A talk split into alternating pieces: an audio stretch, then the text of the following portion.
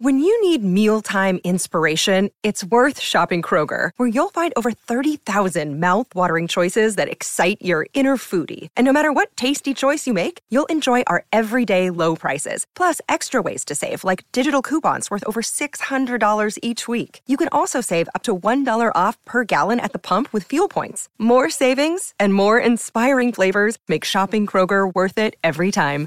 Kroger, fresh for everyone. Fuel restrictions apply.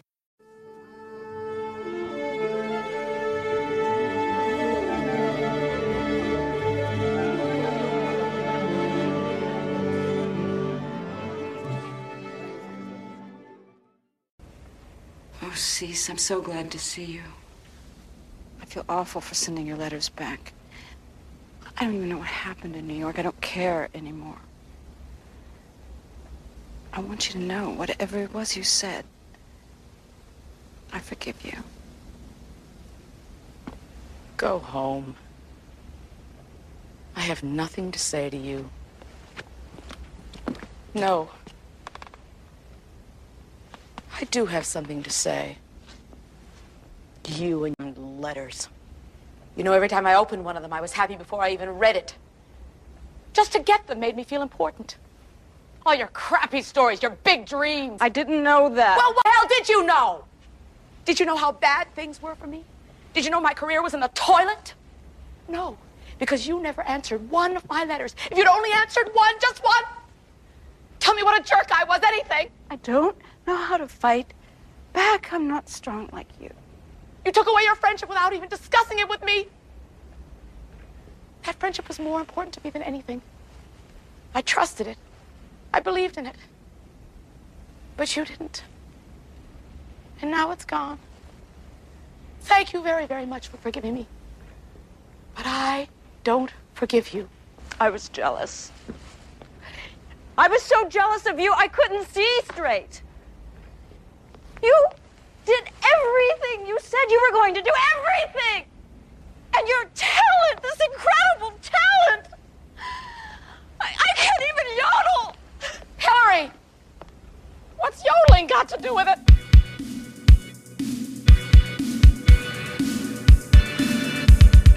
Hello, movie viewers and movie lovers. My name is Tim Williams, and I'm the creator and host of the 80s Flick Flashback Podcast.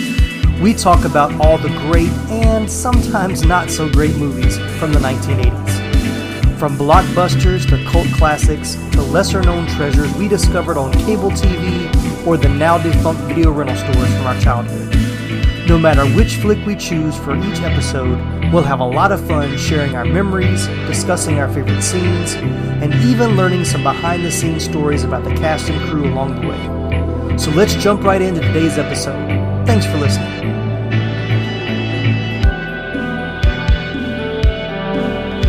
No bikinis, no blankets, no bingo. This awkwardly titled 80s flick is a bosom buddy movie about a friendship that was destined to be like Surf and Turf, M&M's, Laverne and Shirley, Lucy and Ethel, maybe even Cagney and Lacey. As most buddy movie rules require, it is a tale of enduring friendship between des- desperate souls formed against the odds. Their ups and downs, jealousy and redemption, and thanks to Bette Midler, show-stopping musical numbers. So grab some tissues because I'm sure tears will shed as Bethany Wells and I discuss Beaches from 1988 on this episode of the 80s Flick Flashback Podcast. Welcome in, everybody. Glad to have you on another episode. Um, glad to have Bethany back. Welcome, Bethany Wells, uh, the wonderful wife of Laramie Wells. Uh, the wind beneath the wind beneath his wings, may I dare say. I don't know how I feel about that. So uh, glad to have Bethany back on the, the podcast. Always a pleasure to have her uh, with us. So, um, and she has read the book uh, that I this movie was based on. So we're gonna we're gonna dig kind of pretty deep in this one. Uh, so let's let's get started. How are you doing, Bethany? You, you excited about I'm this one? I'm doing pretty good. I've I've calmed down from all of the crying earlier, so we're right good now. Right. Right. Uh, Honestly, this one I don't know if this one doesn't hit me as bad as Steel Magnolias does. Mm-hmm. Yeah, like I yeah. still get a little choked up, but um, it's not quite as bad as the last Yeah, one. yeah, I agree. This one, this didn't hit me quite as hard watching it again as I thought it would. and it was funny Yeah. because I was almost through, and my wife came in. And she was like, "What are you watching?" I said, "I'm watching Beaches." Oh, the saddest movie ever made. It just walked out of the room. it's like, oh, at least we know how you feel about it. So, Yeah. but uh, so anyway, so so let's jump right in. So, when did you see Beaches for the very first time? Oh gosh, it it was probably something my mom watched and I watched with her. Um, it came out in '88, which was Right. the the year I was born, so Okay. I didn't see it in theaters. But I do I do remember watching it as a kid a little bit, but because it is such a sad bummer of an ending, it's not something my mom watched a ton. Right, But it right. was something she appreci- appreciated. If it was on, we would watch it together. Gotcha, gotcha. Yeah, um, I saw this one on VHS. I have, I shouldn't say I have very dis- I have a distinct memory of this movie, but I don't remember if it's the first time I saw it or I, I don't think it was the first time. But actually, a friend of mine, uh, Derek Deal, and if he's ever listened to the podcast, what's up, Derek? Uh, Derek Deal was a good friend of mine. Uh, this was this was this was probably in '89, between '88 and '89 when it was pro- when it was on VHS, and he had seen it first and told me that I had to watch it. I don't think that we watched it together the first time. I think he just recommended it, and then old I watched it. I was 80 summer of 89 I was was between my um, eighth grade and ninth grade years so between middle school and high school. That's a weird movie for an eighth grader to watch. yeah. There was that one and then another movie that I think of Derek was a movie called Stealing Home with Mark Harmon and Jodie Foster. It Oh. I mean it's if you find it it's a rarity but it was another VHS melodramatic very heavy emotional movie uh, but it was really good so he was good about you know those kind of movies. So yeah, so I have this memory of the of of Derek recommended the movie to uh, Beaches to me, and then we went actually went to the beach. We went to Ocean City, Maryland. We were living in Maryland at the time, and uh, so I don't know if he owned the movie, but for some reason I remember us watching this with two girls we met at the beach, like one afternoon. Like yeah, it's like you know uh, we're gonna have this tearjerker movie. Or maybe he watched it. I don't remember, but I, I I associate this movie with Derek because I remember him recommending it to me and being like, "That's a weird movie for you to recommend to your friend." But In we eighth were, you know, grade. yeah, in eighth grade. Well, yeah, we were we were you know we were cool like that. So Yeah. Uh, but I rem- but I was a I I can't really say that I was a Bette Midler fan before that, but that made me really appreciate who she was as an artist, and I loved the music, the songs in it. I Oh, actually yeah. had the I had the soundtrack. I had the vinyl LP soundtrack for this. Uh, I probably still have it somewhere. I was gonna try to dig it up, but um, so when all the songs came on in the movie, I was like, "Oh man, I remember this. I remember these back. songs so well." So, uh, so Yeah. that was my first experience, so, and I think I, I watched it a few times then, and then when it came on cable, I remember recording it, and I would watch it. You know, I think mainly for the music performances, uh, more so than anything else, because that's what I really remember of the movie more than anything else was all the music in it. So it's like, is it a musical? It's like, is this a musical? Is it? It's a quasi musical. I listened to the commentary, and Garry Marshall was very quick to say it is not a musical. but a tidbit he did bring up was at the very beginning when she is rehearsing at the Hollywood Bowl. Right. Um, the piano player that's helping her rehearse is Marc Shaiman, who wrote the music for the musical Hairspray on Broadway. Oh, okay. Well, and he also picked the songs he he helped pick the songs Oh, that were used in the movie beaches including wind beneath my wings Oh, okay, yeah. We'll talk a little bit about that as we get going too. So we'll see if our stories co- coincide or not. So, okay but cool. So when was the last time you watched it uh, all the way through before watching it for the podcast? um i would probably say it's not one that i watch a ton No. but um back when lifetime released their version of it Mm-hmm. Right. with idina menzel Right. I, I think I started to watch it, or I was like, ooh, in order to get ready to watch this, I'll watch the original. And then I don't know if I ever did watch the Lifetime version. Yeah. I didn't see I didn't see that one, but I didn't see very good reviews for it either. And I think I remember that when it came out that it did not get very good reviews for it. So, but even I'll probably at some point I'll probably watch it. But I still want to watch it. I love Idina. Mm-hmm. We're, we're best friends, so I call her Idina. but yeah, I it, it, was one where I was like, oh yeah, I want to see that, and then it came out, and I just never right did. Right. I get it. I understand. I, there's lots of movies I'll I'll have a fleeting thought like, oh, I want to watch this, and then mm-hmm. I don't ever get around to it. So it happens. Oh, yeah. Too much. There's you know right now there's too much content everywhere. It's like movies are too accessible. I don't know. I'm I'm getting on soapbox. I'll get off in a second, but it's like, and I you know I'm I'm in a lot of these '80s groups on Facebook uh, which is great. I enjoy seeing all the nostalgia. It's just it helps me get through my day a lot of the times.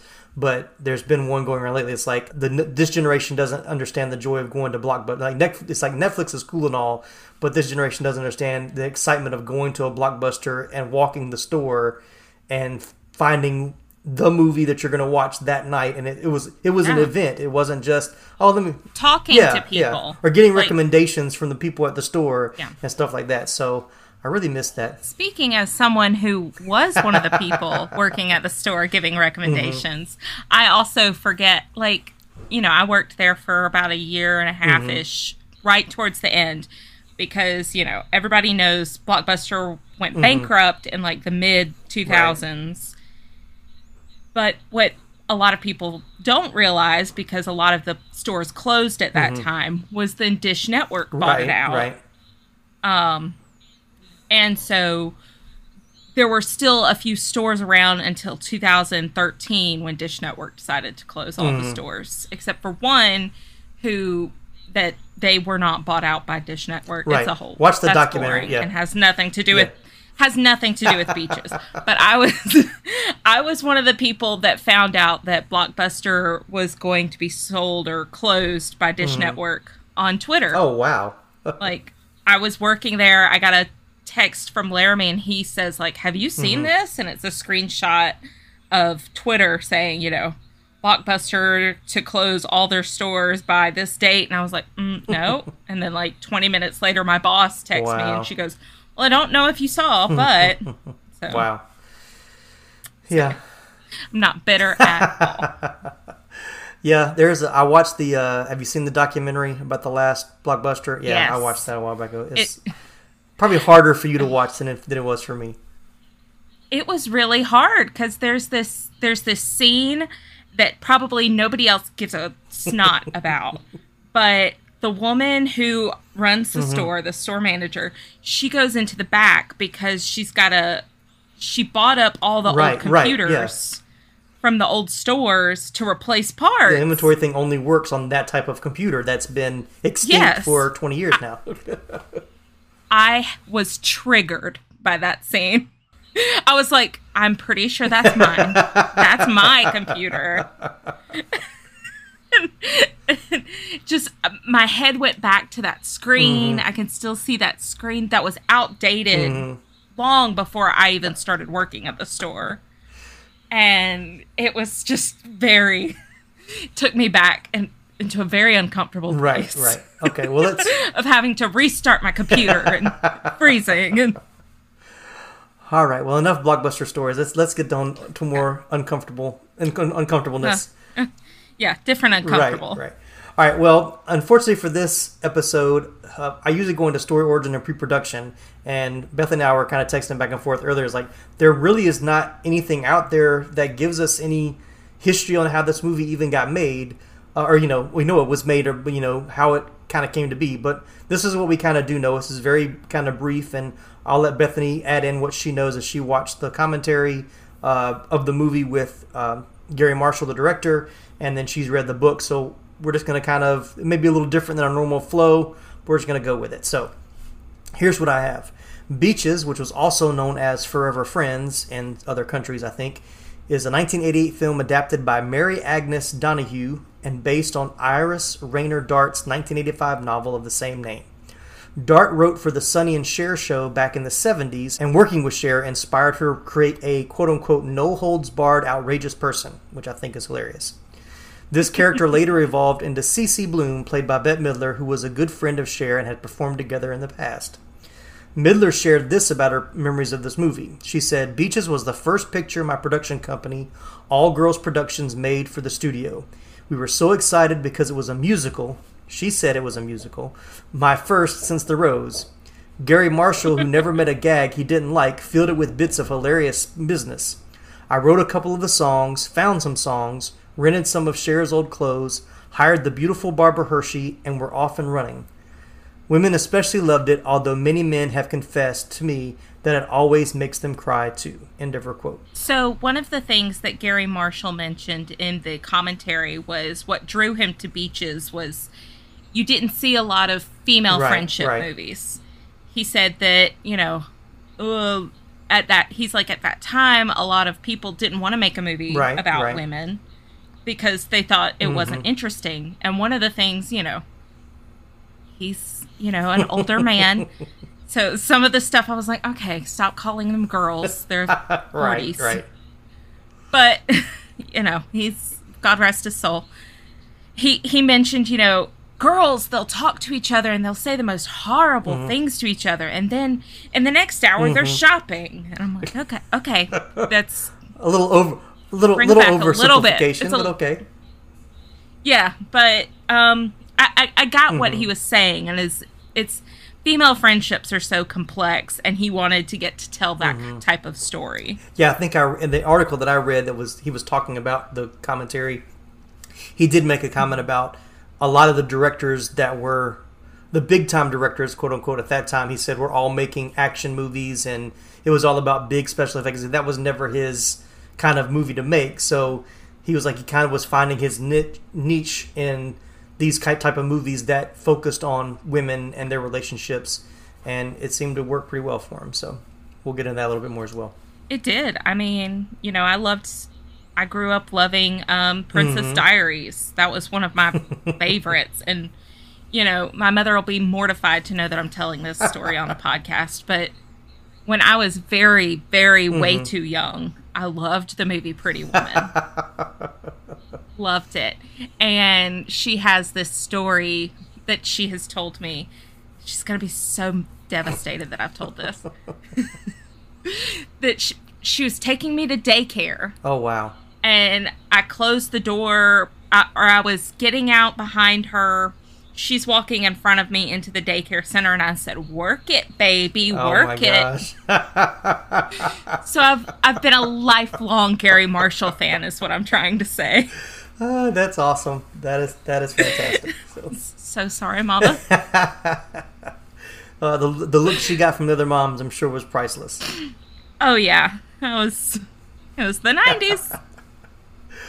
All right, so uh, moving on. so the script was originally called "Remember Me," and they said it actually stayed that way until pretty much almost until they were you know about to release it, and decided to go back with the name from the uh, the book. So.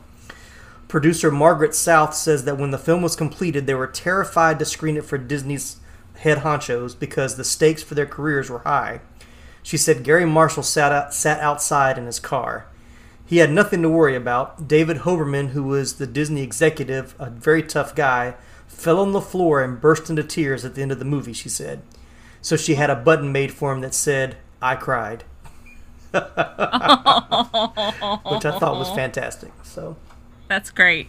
so that that's that's really all I have as far as pre-production. One of the things, because when I first started looking into this, I didn't understand the name. Hillary's name mm-hmm. is totally different in the book. Okay. Actually, like her whole character's backstory is completely different. Oh wow, okay. And I just searched and searched and searched and could not figure out why. Mm-hmm. Um, because in the book, her name is Bertie White. Okay, that's very different. Yes, her father is dead, not her mother. Okay. She's not super wealthy. Mm-hmm. She's just middle class. She lives in Philadelphia, Okay. And she's like four or five years younger than CC. Cece. Okay. And they never quite explain why. I, I couldn't find anything online Mm-hmm. explaining why they made that choice to change it. Mm-hmm. Like, I kind of understand changing the age difference. I kind of understand the mom being dead rather than the father because then it really plays into once she gets sick, Mm-hmm. her daughter, like, she's realizing her daughter is going to go through what she went Mm-hmm. through. But at the same time, it was kind of just the name thing really got me. I never understood why they changed it from Hillary Whit or from Bertie White to Hillary Whitney. Well, if they were going for that difference of class between the two of them, Yeah. then the Hillary gives them much Yeah. more. It's you know a little bit more I than Bertie. I mean, yeah, I, I can see if they're if they're trying to tie the name to the character, it makes a little bit more sense. So Yeah, I could see that. And so if I talk about the book, I'll be referring to her as Bertie Mm-hmm. Okay. because that's who she was in the book. Because I've been driving Laramie crazy with it. Because I'll be like, you know, Hillary Bertie, Bertie Hillary,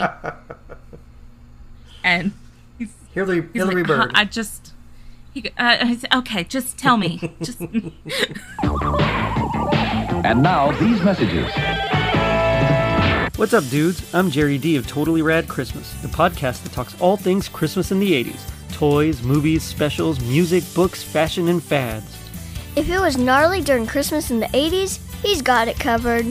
Wait, is there a lot of things to talk about for the 80s and Christmas? Well, you got the movie giants like Christmas Vacation, Scrooged, and A Christmas Story. There are TV specials like Muppet Family Christmas, Claymation Christmas Celebration, and a Garfield Christmas special. Plus classics shown every year. You also jam out to Last Christmas, Do They Know It's Christmas, and Christmas in Hollis. But most of all, it was a time for the most bodacious, best selling Christmas toys ever, like He Man, G.I. Joe, Transformers. And Cabbage Patch Kids. Yes, them too. We cover them all, plus much more, including standard segments like Hap Hap Happiest Memory, Gag Me with the Spoon, the other half of the battle. And Chant with the Littles. So tune in to Totally Rad Christmas everywhere you get your podcasts. Turn the clock back and dive into those warm and fuzzy memories. Later, dudes. Comic books have been around for almost a century, and in the last two decades, we've finally gotten to see many of these characters brought to life in movies and on TV. On the Moving Panels podcast, we discuss movies and TV shows based on, inspired by, and adapted from the world of comic books. Join me and my guests as we discuss both the good and the bad from Marvel, DC, and even some of the lesser known comic book companies. Learn what is and isn't from the comics, as well as our nerdy review of the movie or show. New episodes drop every Monday, and you can find us wherever you listen to podcasts. So join us for Moving Panels, and I'll see you on the other side of the page.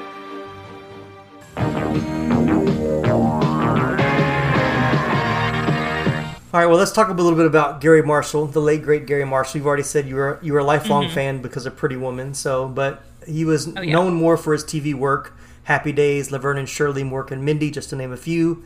He had already directed a few movies with moderate success: Young Doctors in Love in 1982, The Flamingo Kid with Matt Dillon in 1984, Nothing in Common with Tom Hanks and Jackie Gleason in 1986 and uh, what most people love and has become another cult favorite, Overboard with Kurt Russell and Goldie Hawn in 1987. I love Overboard. But his first blockbuster came after Beaches, which was, of course, we mentioned already, Pretty Woman in 1990, and then, of course, that kind of set him on a trajectory of the Princess Diaries movies, uh, Mother's Day, Valentine's Day, New Year, pick a holiday. He made a movie about it with an ensemble cast.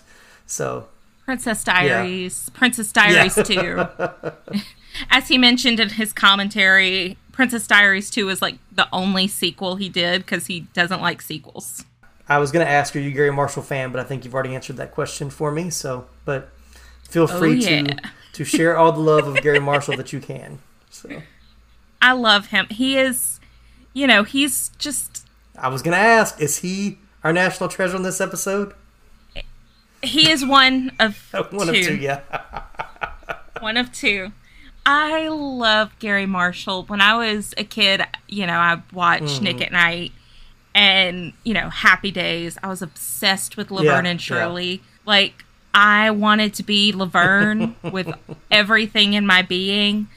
I loved that she she would drink Pepsi and milk. That's like all I remember about it now. Yeah. Oh, yeah, It's yeah. Pepsi and milk, and I would I tried to convince myself that I liked it. I didn't. Super didn't. No. It's bad. No. Like I it gave me acid reflux and I was like I, eight. yeah, I believe it. I believe it. But yeah, I've just he is so he did he took the time to let women tell stories. Mm-hmm. And should it have been a female director? Maybe. Mm-hmm. But it was Garry Marshall, and he gave women a chance to, you know, it's a book written by a woman. the mm-hmm. the script was written by the screenplay right. was written by a woman. You mm-hmm. know, it was a produced by a female company, mm-hmm. and he was kind of the person who gave it the name to push it out there. And Right, he, right. You know, he did really well. I everyone always talks about how good he was, how easy he mm-hmm. was to work with. He just kind of let the actors do their thing and Right, right. Yeah. and so I I, think- I, yeah. was excited for him. Yeah, yeah. I know he talked about you know he's he's the he's the youngest. He's, he's the baby, isn't he? I think so. But he has two older sisters, or he has two sisters. I don't know if he was the middle child or if he was the youngest. I don't think he was the youngest. Not sure. But he had but he had two two sisters and his mom. So he kind of grew up around women. So he's like, you know, not that you can ever under fully. I think he made a comment. He said, "Men can't men men will never understand women." He said, but I think women don't even understand women. So, uh, which I thought was a funny quote, but. Um, but yeah, so he he definitely was more open to, I'm sure, their stories and their suggestions. Like you said, and unfortunately, probably at that time to make a movie like this, a female director probably would not have had No, the freedom or the clout to do the money. the movie or the money. Yeah, exactly. So Disney would so not he- have backed a movie by a Right, female right. director and female Right. Mm-hmm. cast, female producers, female writers. So Right. for the 80s, it did a pretty good job Right. for Right. as far as women are concerned. Yeah. Yeah, and I would say I'm I'm pretty much a Garry Marshall fan. I mean, of course, I, I'm more familiar with the TV stuff because I totally grew up with you know when I when I was a kid, those they didn't have Nick and Nite. Nick and Nite wasn't around yet, so but those like Happy Days, Mork and Mindy, Laverne and Shirley. Mm-hmm.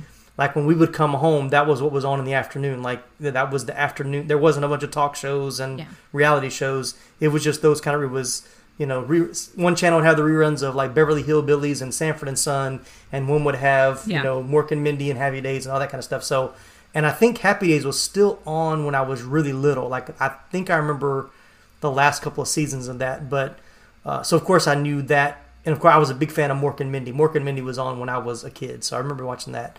Uh, but then of course getting into the movies. Uh, of course, Beaches. Of course, Pretty Woman. He you know he reteamed with uh, Julia Roberts for for Runaway Bride, which I thought was Oh, I loved a that good, movie. another good movie. So he and Princess Diary was a little was a little past my past my prime. I mean, I've seen bits and pieces, but not uh, not really there for me. But uh, but yeah, but he's still great. And I, and I watched. they did a really good special on him on ABC Mm-hmm. probably a year ago. I think. I mean, he'd been I think he passed in 2017, but uh, that was a really good Yeah. kind of glimpse into him.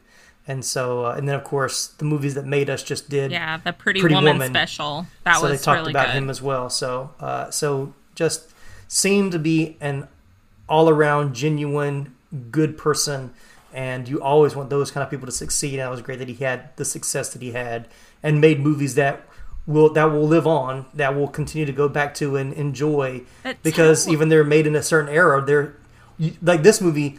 But it's like we talk about, the hair and the outfits tell you that it's 80s, but the story is still Don't is still start Garry true. Marshall on the hair. oh my gosh. Back to that commentary. Every Right. time their hair changed even the slightest, Mm-hmm. he talked and talked and talked and talked and talked about how the hair and how he just wanted to make a movie and a submarine where everybody had crew cuts and one uniform. and I'm every sure. it was hilarious. And one of the things he mentioned was um, at the very beginning when Cece is running to her car, uh, she's renting the car, Right, and there's right. the rental car guy holding an umbrella. Yeah, yeah, yeah. It, that was Uh-huh. Garry Marshall's son. Oh wow. Okay. And he Garry Marshall said that um, he told his son that if he got one drop of water on Bette Midler's head, he would not get Mm-hmm. allowance for that week. because if her hair got wet, it took two hours to fix. wow.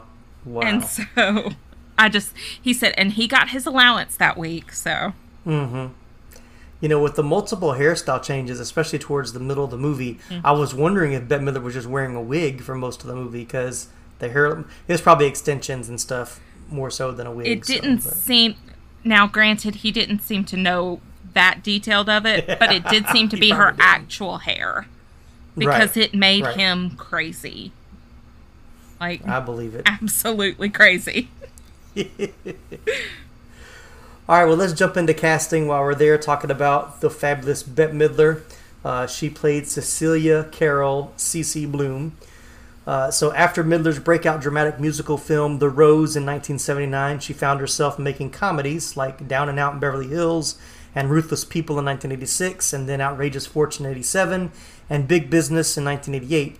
Beaches had its comical moments, but returned her to her dramatic and musical roots.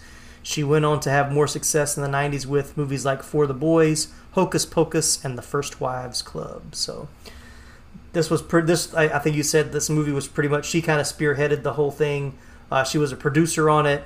Uh, there were several things that I saw that the that the the part of Cece was written specifically for her uh, to play. So, or at least in the screenplay version. Well, I mean, So- even in the book, she's redheaded. Mm-hmm. Like, just reading the book, I pictured, I, I couldn't picture anyone but Right. Right. Bette Midler. I, I was introduced to her watching um, Hocus Pocus. That was, I was a huge fan of that movie. and Right. then, you know, and then I went on to love First Wives Club and this movie. But this movie is like, it was her way of saying, like, this is how I'm going to be in a musical. Is mm-hmm. I'm going to make it and I'm going to pick out the songs. and she is just incredible. Oh yeah. I Oh, yeah. mean, she, dare I say it, is an American treasure. No, I agree. Yeah, I agree. she's just incredible. I, I, I couldn't imagine anyone else playing her. Yeah, and I'm glad there wasn't there wasn't this. You know, normally we have a list of like these are the people that were considered. There wasn't any of that, so I don't think there was ever anyone. Well, she was the producer. Yeah, she knew she she was, she gonna was like, mm, and I'm gonna be Cece. right. And it's Everyone else is going to have to work with me. it's like the so- Mickey Rooney Judy Garland shows where Mickey Rooney's like, we're putting on a show, and clearly I'm the lead. Now, what do you want to do? Right, right, right. So matching that charisma to play the younger version of Cece, someone with just as much charisma. So they found the young Mayim Bialik. Hopefully, I'm saying Mayim saying Bialik. correctly. Yeah. Mayim, who won the role at age 12 after four months of auditions, said that when she started acting, her parents wrote a letter to different agents saying she was a Bette Midler, Barbra Streisand type. But she didn't think she would get the part because she wasn't a redhead. She thought she was going to be eliminated. Typical thought of an 11 or 12 year old. So. Yeah. Uh, producer Nick Abdo said she was so raw, but we really wanted her because she looked so much like Bette, even though Bette didn't think she looked like her any, at all. Mayim also said that director Garry Marshall and Bette had to approve everything about her for the movie. Bette didn't like how elaborate the initial choreography was for the singing dancing number she did. Bette herself redid it and taught her the moves that you see in the final movie.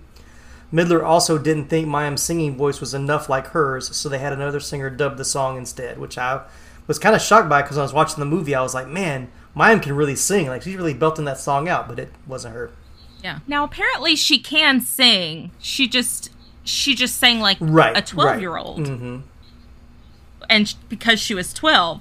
And so Bette Midler wanted her to have a bit more of an adult Mm-hmm. sounding voice.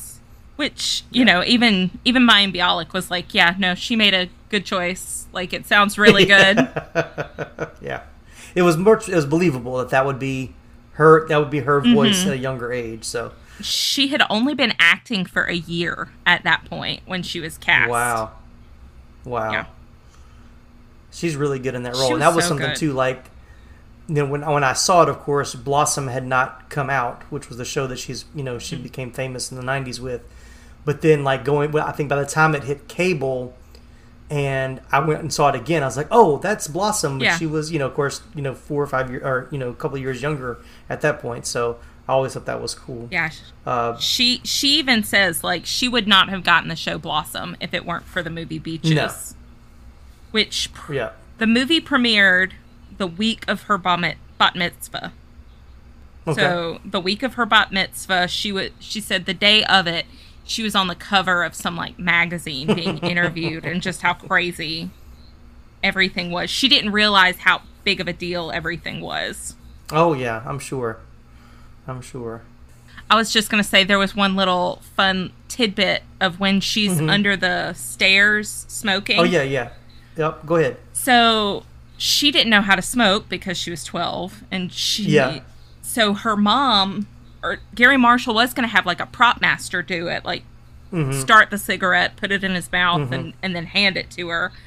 But her mom's like, "Ew, that's gross. No, if anybody's mouth is going to be on it, it's going to be family." And so her mom Right. lit the cigarette and then would hand it to Mayim Bialik for her to pretend or I guess she was really smoking.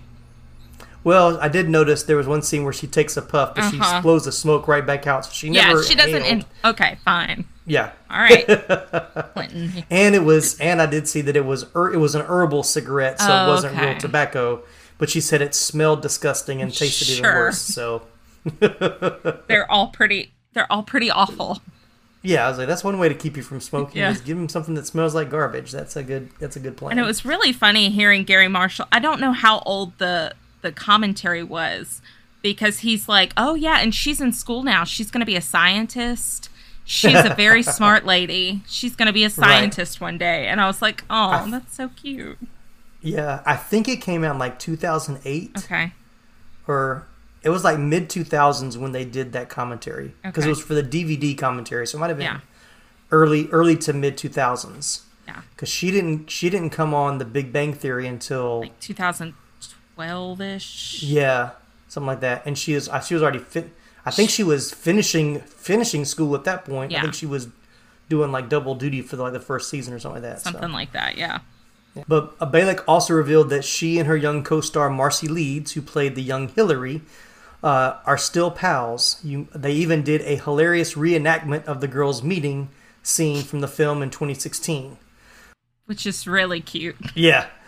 What's even more fascin- fascinating is Leeds is now a surgeon who helped treat Arizona Representative Gabby Giffords after the 2011 assassination attempt on her life. So, Oh, wow. yeah, be a little fun fact there. So, so Marcie Leeds did not continue in acting like Mayim did, but she's doing well at what she does. But they're both like super Super smart. smart, yeah, which is probably why they're still good friends. Like, that's Awesome. all right, so let's talk about Barbara Hershey as Hillary uh, Birdie Whitney. Birdie Hillary Whitney. Yeah, there you go. One of, the, one of those. So, uh, the versatile actress was first discovered by a talent agent while she was attending Hollywood High School. She started her acting career in television, but the 80s catapulted Hershey's film career when she starred in The Stuntman in 1980 with Peter O'Toole, The Entity in 1982, The Right Stuff in 83, The Natural with Robert Redford in 84, Hannah and Her Sisters in 86 with Woody Allen, Hoosiers in 86 with Gene Hackman, Tin Men in 87, Shy People in 87, and The Last Temptation of Christ in 1988. A lot Wow. of movies. Yeah. With that kind of established career, Barbara Hershey didn't have an easy audition because Midler had to leave the audition before they could run lines together, so Hershey had to, had to play the scene against Marshall's assistant.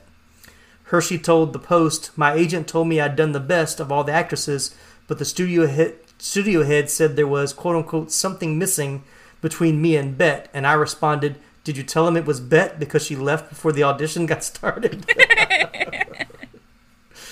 so, but misunderstanding aside, they had terrific chemistry from then on, and uh, she got the role. Uh, a few things, a few more things is Anne Archer and Donna Mills both auditioned for the role of the adult Hillary Whitney Essex. One of my earliest things of trivia about a movie, I remember this was all people talked about when the movie came out, was she had collagen lip injections to make herself look younger. She was actually 40 at the time and was playing Hillary from college age to mid 30s, Which you never see. which I never knew what a lip injection or a collagen lip injection was until they talked about that in that movie. And so, but it was funny because I saw her in something a couple years later. I was like, her lips look really small, but because the only thing I'd ever seen her in was in Beaches. So I didn't know who Barbara Hershey was until Beaches. All those other movies I mentioned, I had never seen uh, until that point. And some of these I haven't, I still haven't seen. Yeah, I don't know if I've seen many things with her in it. Mhm. Um, but yeah, I because you never see that. It's always the opposite. It's always like, well, she's eventually got to be 40, so Mhm. we're going to hire a 20 year old and just throw as much aging makeup as we can Yeah. at her. Well, I Um, did. Yeah, I did notice for those college shots, they're all wide and far away, so they didn't. You know, they, you know, Garry Marshall was smart to you know use the camera to his advantage and not do any tight close-ups when they're supposed to be like 18, Yes. 19, 20.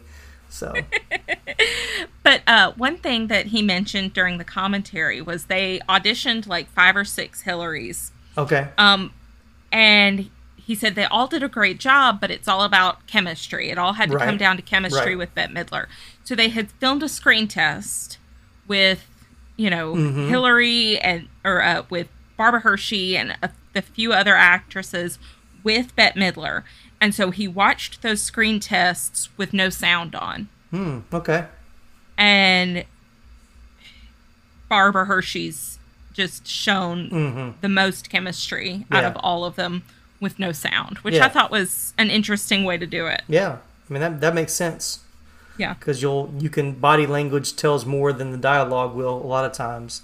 Yeah, because the words could change. Yeah, exactly. And the, and you can rehearse the words, but you Mhm. can't rehearse like that chemistry between Mhm. two people. Yeah. Yeah. Very cool. Very cool. Yes. So we're on, and I, though of course we hit the main people. I'm going to touch on a few others, but not everybody in the cast. But I'll talk about John Heard as John Pierce. John Heard was a very talented actor who established himself as a respected thespian in the late 70s and early 80s, though he is perhaps best known for his turn as Peter McAllister, Kevin's dad in the Home Alone movies. But in the early 80s, it would not have been unreasonable to predict that Heard would become an Oscar winner or a multiple nominee. He, ha- he worked with A list projects, playing the not so sympathetic son of Geraldine Page in The Trip to Bountiful in 1985, for which Page won her own Oscar. And he was Tom Hanks' adult rival in Big in 1988. So, uh, which I, I remember him in that. But he, you know, he he did become more of a supporting roles kind of guy, like he is in this. But I thought he was thought he was still pretty good. But yeah, when as soon as he came, I was like, it's Kevin McAllister's dad from Home Alone. Yeah. the father of the most dangerous man alive. Right, right, right. Kevin McAllister. so one of the things that's different in the book Okay. with this character, John Pierce, Mhm. Cece meets him during summer stock. And Okay. he's kind of known as this womanizer. Like Right. he picks the youngest girl in the cast Okay. and sleeps with her. Mm-hmm. And because he knows that she just wants to get apart. And he's like, fine, as long as you sleep with me. But um, so Bertie comes to see her and she ends up helping backstage. Okay. And she's 16 at the time. Because, like I said, there's like a four or oh, five oh, year right, age right, difference. Right, right, And so she sleeps with him and she's 16. And then she has to go home. And that's when she, Cece and him start their relationship. Gotcha. So it's kind of a grosser way Yeah, yeah. for that story to go. Yeah, I didn't know uh-huh. the details. A few a few things I said that they did talk about that he was a pedophile. That it was that in the book he was a pedophile, but they decided not to bring that part of, of his story into the movie. So That's a wise choice because the book does not condemn that choice in any way, shape, Gotcha, or form. It's just a thing that happens. And I'm like, Mhm. she was 16 years old. Let's calm down a minute. All right, so moving right along, Lainie Kazan as Leona Bloom, Cece's mother. Uh, she did not want to play Cece's mother, but eventually said yes in order to work with Bette Midler. She was actually only five years older than Bette, her on-screen daughter. Because yeah, Kazan has contributed her talents to an endless list of film and television project roles. Perhaps her most talked about role is the hilarious mom Mar- Maria in My Big Fat Greek Wedding and its sequel, My Big Fat Greek Wedding 2. Love that movie. She was also Barbra Streisand's understudy in Funny Girl in Broadway when she was on Broadway. So. Really? That's Yeah, awesome. I did not know that. Good for her. Yep, very talented, doing a lot of stuff. So, according to Shelley Winters in a 1989 appearance on the Sally Jessy Raphael show, Bette Midler wanted Shelley Winters to play her mother in the film, but Winters said she turned it down because she was afraid she wouldn't pass the insurance exam because she was in her 80s, I think, at that point. So she was Oh. wasn't sure she was healthy enough to to be on the film. So, Hmm. um, and then uh, the last cast member we'll talk about unless you want to bring anybody up, uh, Bethany. Grace Johnston as Victoria Essex. Hmm. Uh, Beaches was Grace Johnston's theatrical film debut after appearing on a few TV shows. She went on to play Michael Keaton's daughter in One Good Cop in 1991. 1991. She continued to work steadily in television independent films well into adulthood. So she didn't have any other major major film roles, but uh, No. I thought she did really good in the role for She that. She really did. Garry Marshall talked about how talented she was. He wasn't sure if Mm-hmm. she was still acting at the time, but one of Mm-hmm. the things that he talked about, he's like, you know, she was a kid, so she could you couldn't keep her attention for very long. Right. And so what he would do is he would bring out a pencil and he would connect the dots of her freckles. And that would get her all excited and then she would go back into the scene and one of the other things a another story he told was she didn't want to look at the grave of her mom at the end Oh, like yeah. she just didn't want to look at it and he wanted that Mm-hmm. moment where she had that one final look like her goodbye and so there was like a bee that was buzzing around and so garry Mm-hmm. marshall told her he's like that bee is over by the grave you need to watch out for it so it doesn't get you and Mm-hmm. so her eyes were just like glued to it because she didn't want to get stung by the bee so that was Mm-hmm. right. he was funny in the commentary. He kept talking about how ah, this was a day when we had to do a lot of freckle tracing. Yeah, I didn't see how old she was when she made the movie. So she had to have been. Well, she She was young. Yeah, I know. At the end, Bette says, you know, I, you, you know, me and your mom were your age when we met. So got to think like ten or eleven, probably. I think I I know in the book she was like six or seven. Okay. Um, but yeah, she does say we were about your age, which she was supposed they were supposed to be eleven, I think, Mm-hmm. in the movie. They don't they don't really stop and take a minute to say like the year was nineteen eighty five. right. Right. Um, so just a couple of things I wanted to throw out there Sure. because Garry Marshall hires his entire family Yes. Yes, he to does. be in these movies. Um, but his he has a voice in it Yes. when she does the Broadway audition. Yeah, that I was his voice. I recognize his voice immediately. his daughter played a nurse. His wife played a nurse. Apparently, his dad was in one of the scenes. Mm-hmm. Um, Hillary's Aunt Vesta, the woman that came into the Mm-hmm. Restaurant, she was his smoking therapist. And Oh, she helped Garry Marshall and Henry Winkler stop smoking. Wow, that's Yeah. fascinating. And then uh, Marge, the drunk woman that slept outside of Yeah. Cece's, Yeah. she was his uh, executive assistant. So When she So, told yeah, him slow was- down, slow down on the gas or something. She had yeah, some line. so- yeah. slow down, slow down on the gas. It's bad for your complexion. Right, right. Bless her. Is she dead? Nah, she was dead. She would drop the bottle. yeah. I do love that. scene. And now, these messages.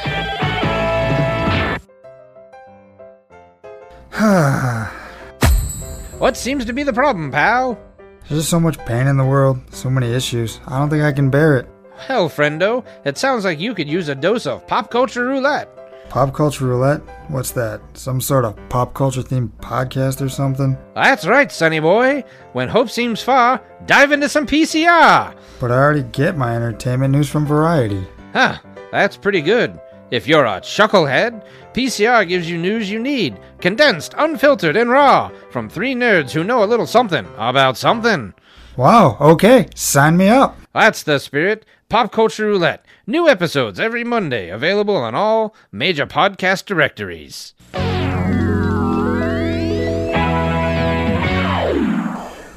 Well, let's talk about scenes. So let's talk about iconic. So when you close your eyes and think about beaches, what is the one scene that comes to mind, or what's the most iconic scene for It's- you in the movie?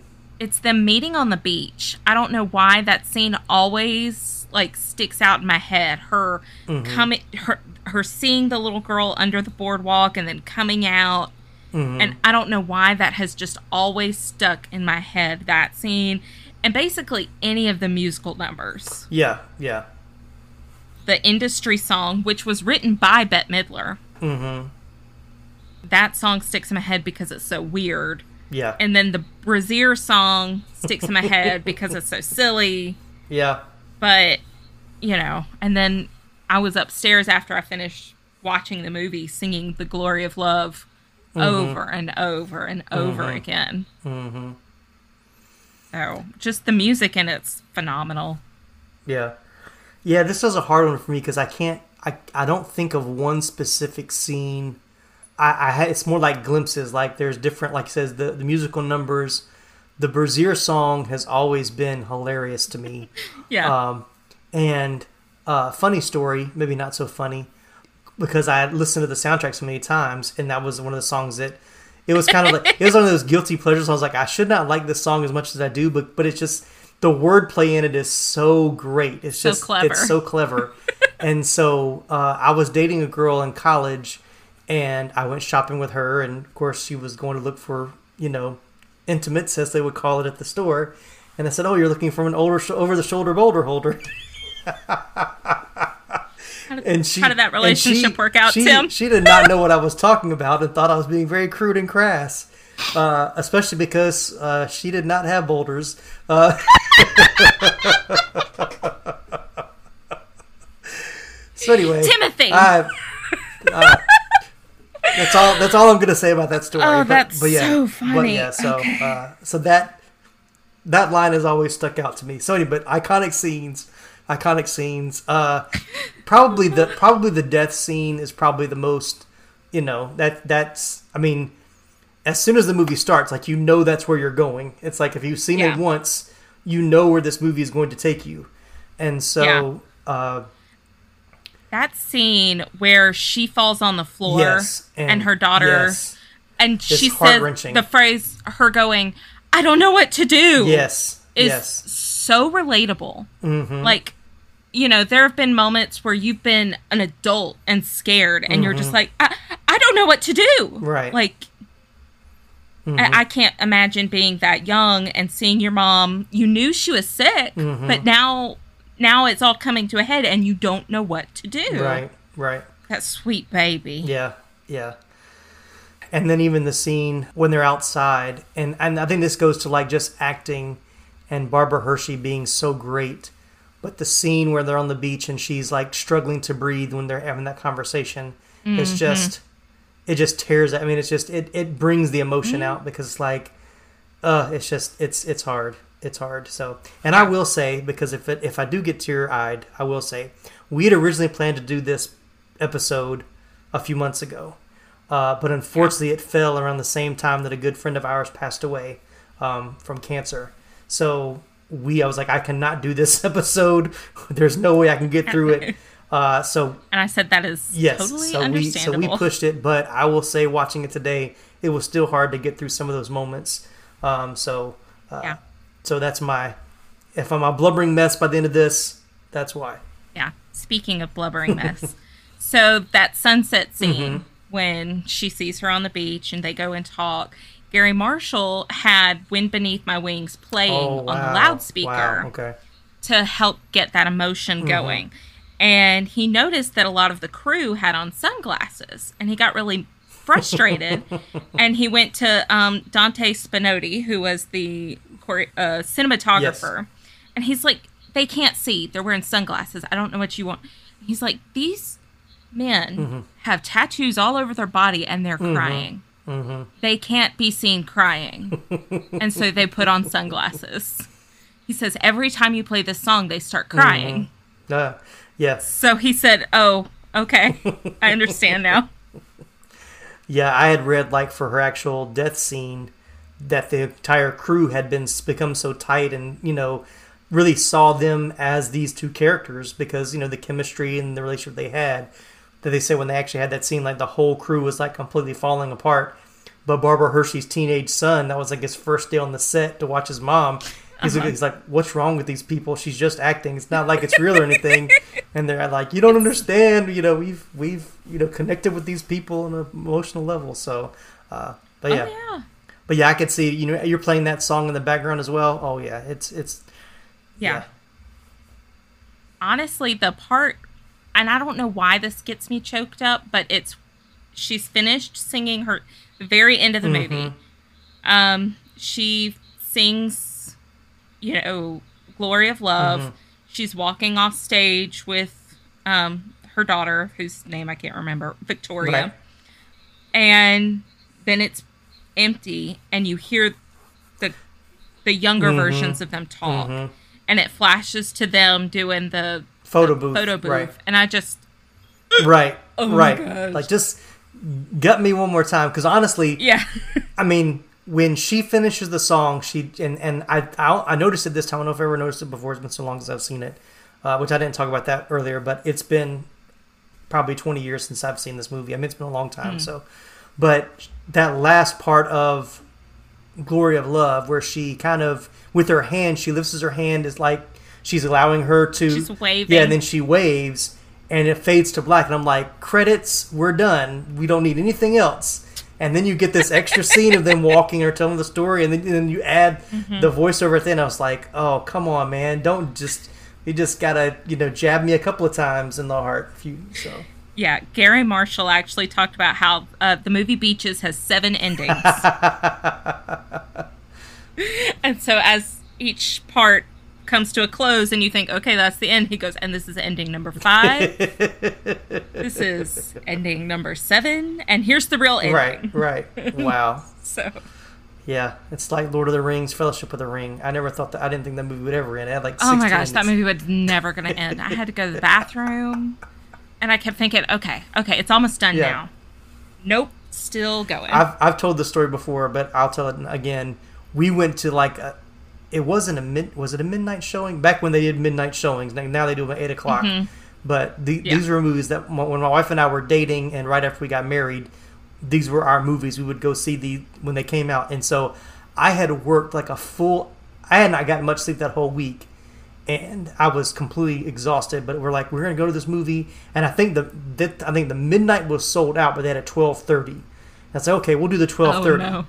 Not realizing the movie was four hours long, and so it's like three o'clock in the morning, and I'm just like, this movie is great, but I'm like, I have got to go to sleep, and it was like, it's not over yet. It was like, and and now now Bilbo's gonna say goodbye to this person. Now he's got to go say goodbye to the elves. I was like, so it took it took me a long time to want to watch that movie again because like once I started, it's never gonna end. So I don't think I've ever watched it a second time Oh, yeah. because I was so mad at the ending. No, we. I have a similar story for uh, when we went to go see the Avengers. We actually saw it at midnight, and I had been at work all Mhm. day. I had. I think I slept through that final fight scene. so I had the extended. I have the extended editions now, but I used to have the extended editions on DVD, and we would start Wednesday for thank before Thanksgiving. When we get off, we got off early for Thanksgiving, because Tyra would be cooking, Hmm. and she's like, "We'll just put on a movie, we'll watch." So that became like our, you know, all day Wednesday Aw. into Thanksgiving Day, and then Thanksgiving Day we'd watch all the whole trilogy. So uh, we did that for a long time. So we might, yeah, That that, is was so like our little tradition. Then, then you had a kid, and they yeah, had opinions. she's not gonna make it through it now. So, but No. All right, back to the '80s. We were having our yeah. So. Oh, yeah, All right. So sorry. I kind of so. Uh, do you have a favorite scene, or what? you- Any any favorite scenes? Mm, I, I'll have to say, I think my favorite scene. I really loved watching Mayim Bialik sing Mhm. "The Glory of Mhm. Love." I don't know why that scene really got me. I just, I always, I love her, her little Mhm. attitude. She sings so cute. It's so peppy. I just want to sing that song all day long. And then her mom is in the audience doing the whole theater Oh, yeah, mom yep. thing of just, which is just hysterical. As a theater mom, when I sit and watch Mhm. my kid and I just have to have my hand over my mouth, Sit on your hands. Don't make don't make a move. No sudden moves. don't do it. Don't do it. Don't do it. Don't Yeah. do it, Bethany. Yeah, I, I love that scene. And my my other favorite scene, like comes right after that, is when it when Bette Midler's older and she's doing her audition and she gives them a little piece of music and she does her part of Yes. Glory of Love, and then the guy comes in behind, Sarah, Sarah. And I was like, that is so funny. Garry Marshall kept wanting to cut Really? that scene. When he when he Mhm. came out, he said it just we just kept trying to cut it for time, but we just had to leave it in. It was too funny. and I wonder because I was like, you you would think like once he start like a, t- a, a you know a note or two in, they would cut to the next scene, but they let him finish the whole thing. But it's No. he was really good. it was really good. I'm trying to look at some of my notes from. So, okay, the Falcon Theater. I thought this was kind Yes. of weird and cryptic. so, Garry Marshall was talking about how he names a lot of things in his movies after falcons because mm-hmm. he ran with a crowd in the Bronx when he, he was a kid called the Bronze Falcons, and they were broken up by the police in 1949. Oh wow. Okay. And then he said that they were a famous baseball and basketball club. I don't know if that was before or after they were broken up by the police, and why did the police break them up? I couldn't figure it out. But he just dropped that little nugget in there, and Mhm. I was impressed. And then Hector Elizondo, yes. he's their preacher or the Mhm. the, the judge, pre- the, the, the judge, that marries them. Right, right, right. Who's And been in every Gar- Garry Marshall Yes. movie. You notice his neck is in a neck brace. Mm-hmm. He d- he had to do apparently this really quick turn of his head when she Mhm. slaps him, and his neck would crack too loudly. And Oh, so they really? put his neck in a neck brace to muffle the sound. That is awesome. I thought that was awesome. really funny. But one of the things Garry Marshall mentioned, he said, you know, people ask me all the time, why do I hire the same people over Mhm. and over again? And he Mhm. goes, because I work with big stars, and big stars have big personalities and need a lot of attention. Mhm. And I need people there who I can speak to in shorthand and not have to pay that much attention and know that they're going to get the job done so that I can Mhm. pay attention to the. And basically, he's like, I work with a bunch of divas. Yeah. And I need people that can do what they've got to do so that I can focus on the divas. Right. Well, let's talk about a few. Like, of course, Hector Elizondo is, you Mhm. know, he's notorious for being in all of Garry Marshall's movies. Mhm. And then I think I read something where there is a Falcon Theater, and Mhm. Hector Elizondo was directing a show at the at the Falcon Theater. Yes. Uh, around around that time, uh, or sometime later. So I thought that was interesting. He did mention that there is a Falcon Theater in Mhm. California, Okay. but that he initially got the name Falcon from the Bronze Falcons. I don't know what the deal is with Bronze Falcons. I did Right. a quick Google, didn't find anything Gotcha. other than a bunch of Bronze Falcons. So there was also, and I don't, I should have wrote down the, the actor's name, but the person that played Carmine in Laverne and Shirley was Mhm. also in the movie. He was one of the actors in the first play where she was the was the nurse or the The uh, guard, the guard, prison guard. prison guard, right? So I recognized him immediately, and I also know I I, I recognized him again because I just watched um, a League of Their Own a few months ago with Penny Marshall, of Yes. course, and he was in that as one of the dancers. So um, I I picked him up. But another person, not because they're connected to Garry Marshall, but in the uh, Brassiere uh, song, Mhm. uh, Otto Titzling, um, the the main the main character that uh, the main diva in, Mhm. in the story that is Jennifer Lewis, who we know now from Blackish as uh, the mom on Blackish. That's awesome. Yeah. When uh, I was like, I mean, she's much younger there, but when she started to sing, I was like, wait a minute, I think that's Jennifer Lewis. And I was watching the credits at the end, and it, she she had her full name in the credits, so she had like a, a middle name. It was Jennifer something Lewis. I was like, wow, that's really her. So I thought that was cool. Uh, little before they were famous moments. I love stuff like that. Mm-hmm. mm-hmm. Yeah. Um so and then that uh back to Penny Marshall and A League of Their Own, Mm-hmm. uh there's a fight in blue they they do that fight scene in Bloomingdale's where Yes. the, and sh- uh Betty Spaghetti from Mhm. League of Their Own is the store clerk. Oh wow, that's awesome.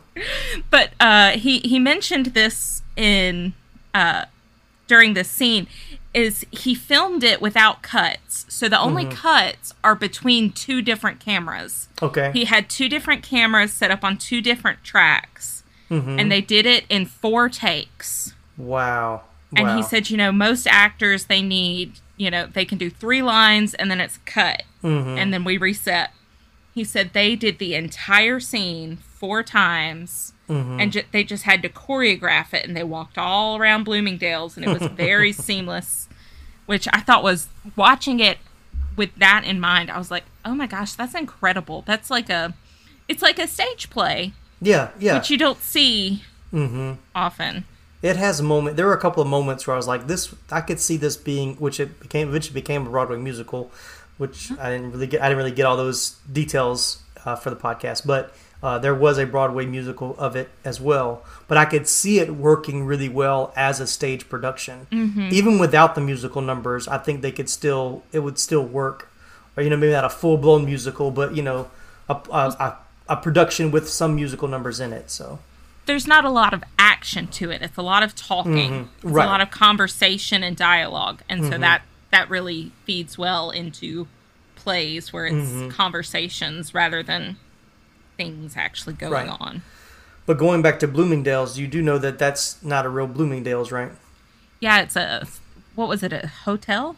Well, it was a set. Well, whatever Yeah. set it was, it's the same set where they where she had been filming Big Business with Lily Tomlin, Bette Midler That's had. right. So they actually did a screen test in that same Bloomingdale's between the between Barbara Hershey and Bette Midler, but they say you Huh. know it because of the carpet. The carpet is very distinctive, and so they said that that was. I think was I had I'd read that. I just Yeah. didn't remember all the details of it. they said Bette, Bette was still when they were doing casting, Bette was still working on Big Business. So they were like, "Hey, can we just use this Yeah. this section?" And they're like, "Sure."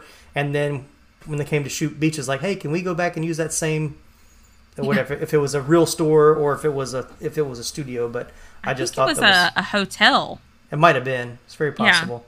Because in the screen test, it's very bare. Because I was I watched a little bit of the screen test on YouTube um, after I, when I was w- working on some of this, and uh, the scene that takes place when Hillary comes to the club that you know Bette Midler's con- Mhm. complain Cece's complaining about. You know, my agent said it was going to be you know this this this. So that scene they used for the screen test in the Bloomingdale's section. But that that whole scene, it was just like that ugly carpet and like a yellow couch, and that's where they filmed the little screen test. But it was pretty cool. One other thing. So, you know, when Hillary goes to the library in order to learn all she Mhm. can about the cardi the the disease she Mhm. has, um, the ballad that she's singing, that Bette Midler's singing Yes. over it, was written by Randy Newman. Oh wow! Yes, which it's such a Mhm. beautiful song. It's she's got that green background behind her, and That's I think it's gonna rain today song. yeah, Yeah. it was written by Randy Newman. Favorite scenes. It's hard. This is another one. It, this isn't one of those. This is a different kind of movie for favorite scenes. Yeah, But I did. I mentioned the the audition scene. I think was was great. yeah. I do like the scene at that I was just talking about the, in the theater or in the club when they kind of have their redemption moment, which I I just love that. Yeah. I love the dialogue. I love the interaction. I love the. It just feels very genuine. It's a great. It's a great scene. I think just to play off of that, it's a little bit different in the Okay. book. So, first of all, Birdie's husband, like her relationship with her husband, is completely Okay. toxic from the Right. start. Um, they never have a good relationship, and then she and him go, or Birdie and her husband go on vacation with Cece and Mm, John okay. and they are Cece's also has a drug addiction problem Oh, in the book. But um when Hillary or Birdie goes to bed, she overhears her husband and Cece in the living room and he tries to seduce oh her wow! and get her to sleep Okay. with him. And so he she runs off. Cece says I would never do that to Mhm. her. But that's not what Birdie hears. Oh, okay. So she decides to never speak to her again. So they don't speak and then Hillary or Birdie, her mother is in the hospital in uh, Miami, which is where Cece is Mhm. performing. And she runs into her in the hotel lobby. And Cece tells her off and she says, How dare you? Who gave you the right to end our Mhm. friendship like that? And without telling me anything. Like I have no idea what happened. And um yeah anyway, so she leaves thinking that they're not gonna be friends anymore. And she does at one point tell her, you know, my mother's sick, she's in the hospital. And there's been this ongoing thing about how Cece doesn't like hospitals because Leona was in the hospital. Okay. Birdie is back in the hospital. She's hungry. You know, it's been a long day. And then Cece walks in and she's got two platters of food for everyone to eat. And then mm-hmm. she thinks that, you know, they've forgiven each other. She thinks Cece leaves, but then it turns out that she's actually gone into her mother's uh, room and is singing her this song that she knows that she used to sing to Birdie when mm. she was a kid Mm-hmm. And that scene in that book killed me. Hmm. Like I was just like, I wish something like like I could just picture Bette Midler doing all of this mm-hmm. stuff, and I could see her singing, and you know she's surrounded by nurses, and she's singing to her mother or her friend's mother who's sick, right, and I just, right. it's a very, I that was my favorite scene in the book. Okay. That I wish had been in the movie. Right, right. Any other big differences that you want to cover now, or? Um, not a ton. Like I said, just the names were different. The fact that her mom was still living. Mm-hmm. Um, but for the most part, they stuck with it. Cece had drug problems, and then she her career was going down, and she was staying with Birdie to while she was pregnant Mm-hmm. She got clean. She started losing weight. She met the doctor, fell in love with him, and then got called back to, you know, New York, right. New York, or uh, it may have been Hollywood. Oh, okay. But either way, you know, she was still there when she gave birth on Halloween. but one of the reasons why the book was called Beaches was every time they met was at a beach. It was a different oh, beach. Okay. See, I was, I was, I kind of wondered about that. I mean I get it because it starts yeah. at the beach and it kind of ends at the beach. Yeah. So, so, every time they meet, so like they first meet in Atlantic City, and then she does summer stock, and it's at this place that's next to like a lake beach type thing, and then they meet in Miami, and then they meet in California, and every little scene takes place at the beach. Gotcha. That makes a lot. That makes some more sense. Yes. All right. Well, let's let's talk about Wind Beneath My Wings. So, oh boy, Marc Marc Shaiman, the film's music supervisor, said that the iconic song almost didn't make it in the movie. Mm-hmm. He said they wanted Bette to do an original song so it would be up for an Oscar nomination. And of course, he wanted the chance to write that song. But Shaiman had, said he always had Wind Beneath My Wings in mind for a template of a song. He had loved Larry Henley and Jeff Silbar's 1982 song since the first time he heard it. He invited Midler and producer Bonnie Bruckheimer and director Garry Marshall to his tiny rental house in Los Angeles to play it for them. he said, I sang it with my back to them because the piano was facing the other way. When I turned around, they were all awash with tears. That song spot was locked from that moment on. So, ended up being the song that he loved uses a template. They took it anyway. So, but yeah, it it it very well epitomizes the story of the song. I think it it did what it needed to yes. do. Yes, it, it it's very perfect. That song really it always takes me back um, when Laramie's grandmother passed away. Okay. She specifically asked that he sing mm-hmm. that song at her funeral, mm-hmm. and so my head always goes back to him singing that at her graveside. Mm. Because and it's just it's just a beautiful song and mm-hmm. it, it says so much without that you know you've all anybody who has any sort of success it's because somebody supported them typically mm-hmm. right whether right. it's uh, you know a lot a lot of it's self-motivation but you can only get so far without someone supporting you and a lot of times that person doesn't get recognized and they're not doing it for recognition. Exactly. Yeah. And so I just that song's so beautiful. It's it's just such a precious way of saying like, you know, I hope you know that I do see what you've mm-hmm. done for me and that I appreciate it. Yeah. Yeah. Yeah, I remember I want to say I sang this cuz back when they had the little performance tracks, which you know, I know Laramie's mm-hmm. used several. Um, and I think it was for like a senior appreciation dinner when I was in high school. Um, I think it was a senior, and it was for it was something either for the staff or for it might have been like grandparents' day, or it was some kind of special assembly thing. And uh, one of the teachers knew that I sang because in high school I didn't sing with the choir; I was in the theater group.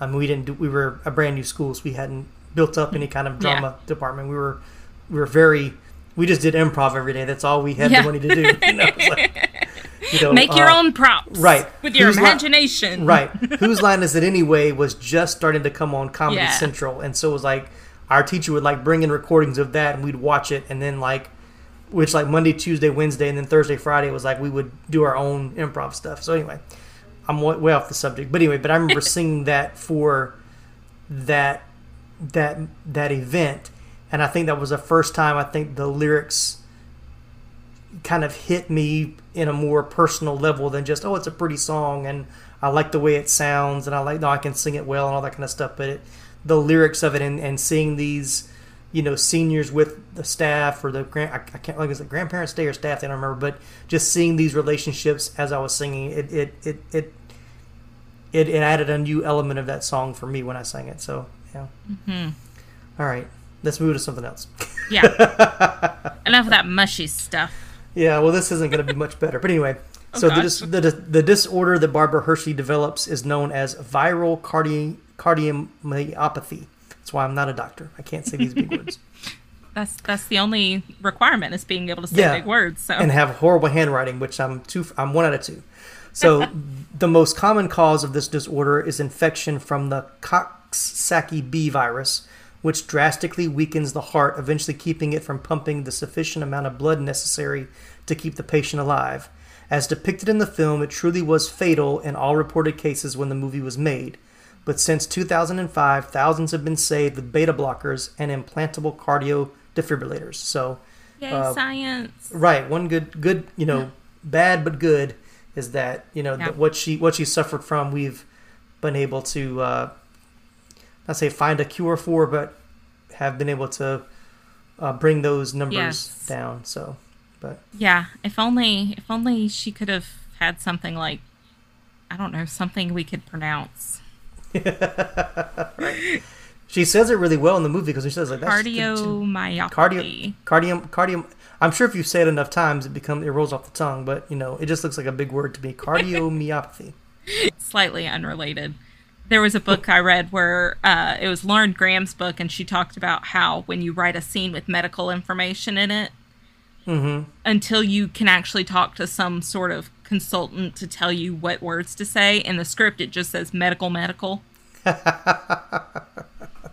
and Wow. so I always think of that when I watch a scene with doctors in it. Is you know, for a long Mhm. time, the actor was looking at it and saying like, "She has medical, medical," Right. Which is The treatment will be medical, medical. We, yeah. medical, medical, and then she medical, medical, medical. right. Yeah. that's funny. That probably makes a lot of sense, though. I'm sure that's what they do. Yeah. So, script writers, like I gotta Bless their 'em. hearts. Yeah. They're not doctors. No, no, they're not. All right, let's talk about box office and critical reception. We'll wrap, start wrapping this up. Beaches had a limited theatrical release on December 23rd, 1988, in just seven theaters, but still came in 15th at the box office that week. Wow. The film took in $5 million during its official opening weekend beginning January 21st, 1989, and it came in second at the box office behind Rain Man. It was considered a box office success after bringing in over $57 million domestically during its full run. So it's kind of a weird thing because everywhere I look, it's like it came out in 1988, which it did, but it was only in seven theaters like in 88. Christmas. yeah, so Yeah. it's like it didn't go wide until 89 but uh, anyway so uh, but yeah it, it still did really well i mean coming in i think rain man was in its second week uh, so it was still at number one but it debuted at number two which was you know Wow. at that time you know in the christmas box office season that's still still That's really uh, good. really good so That's so, awesome. yeah, so Rotten Tomatoes gives has a 40% on the tomato meter and an 88% audience score.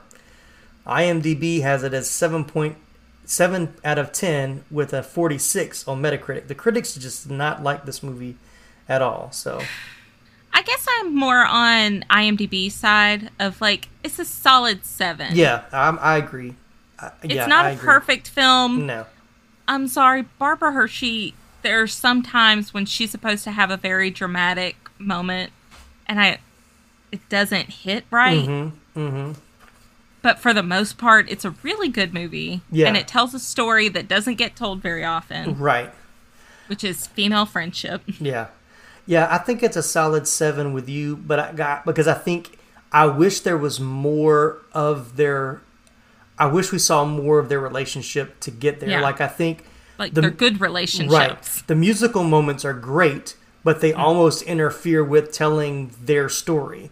So when you get to the end, yeah, it's still emotional, but I don't feel the emotional punch as hard as I would if I saw more of their relationship. Like there are a couple of times, like, why are you guys even friends? Like, why Yeah.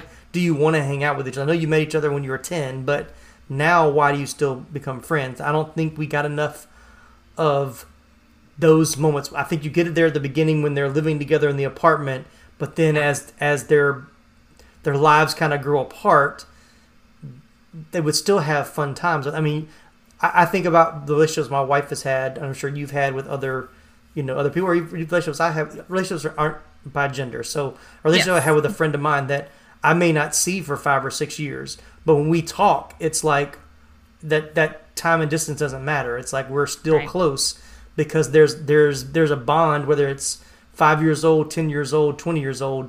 You still have that connection, and I don't think it portrayed that as well as it could have. Even though it's still it's still a good movie, I just don't think it. I think it relied a little bit too much on Bette Midler's performances, which were fun and were great, and each one I enjoyed. But at the end of the day, if you took those out, Would there the- have been would- time yeah, would there to be enough? tell that more Yeah. of that story? Yeah, no, I it- agree with yeah, you. because it's right at it's right at two hours movie, so it's I mean, it's not like they, you know, if they cut all the musical numbers out, you might be like one forty five maybe.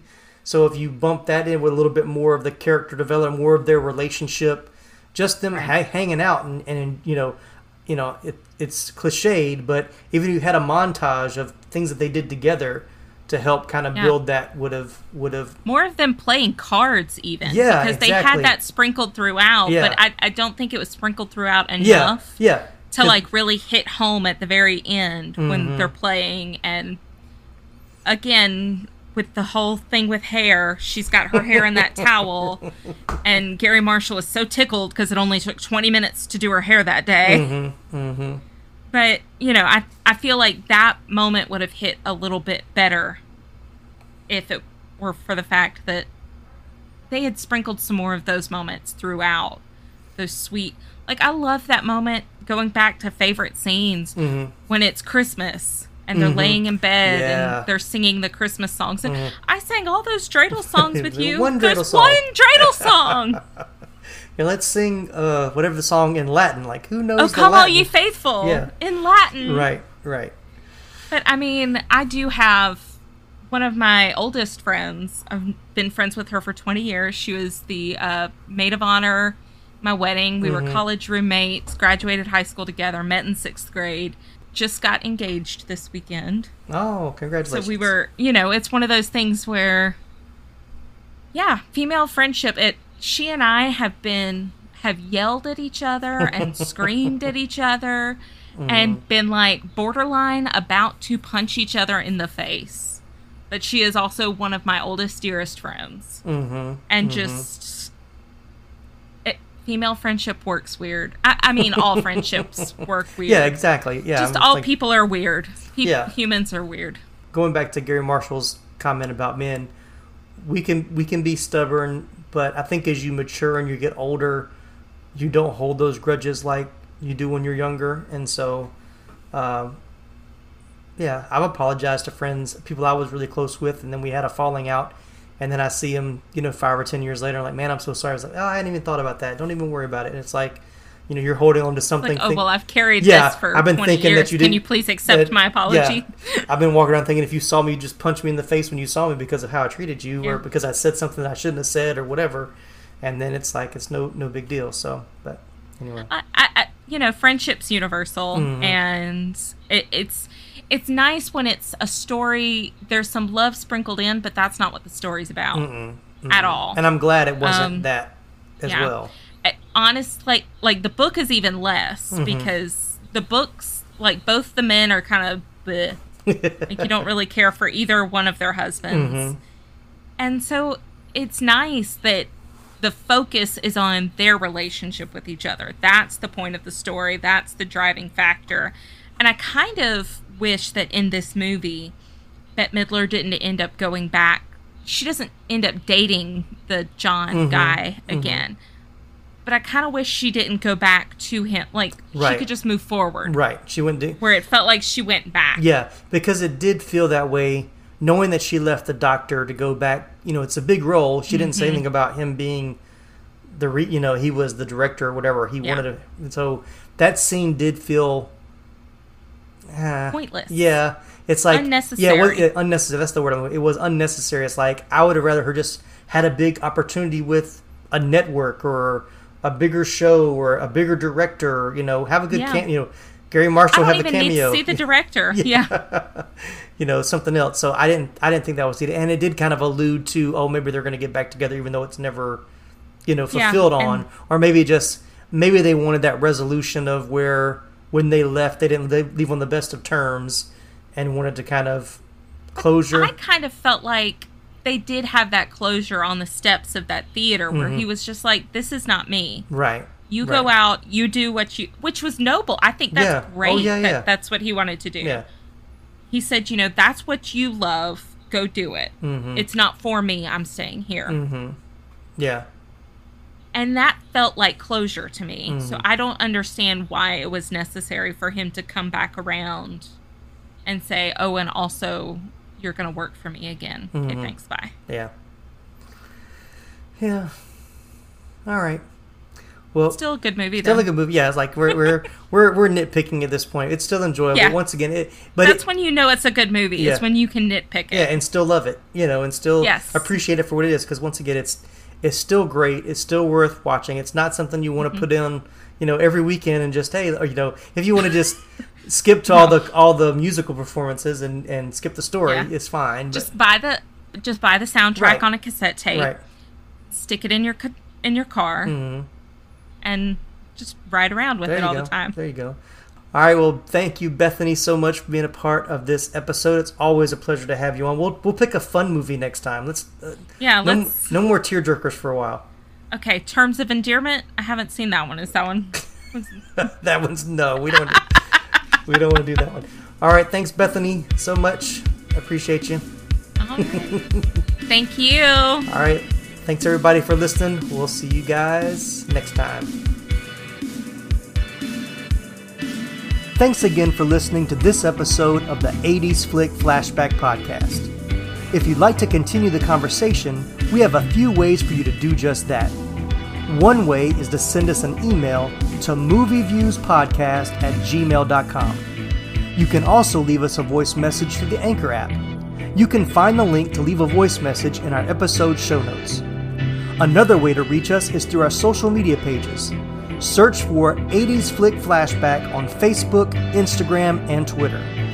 If you're listening to us on Apple Podcasts, be sure to give us a five star rating along with a stellar written review. And don't forget to follow us on Apple and Spotify as well.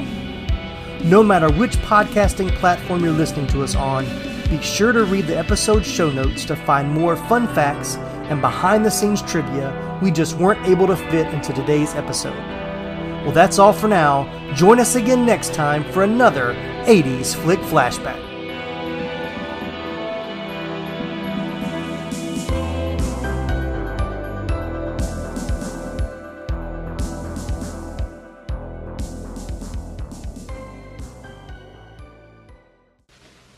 You're still here? It's over. Go home.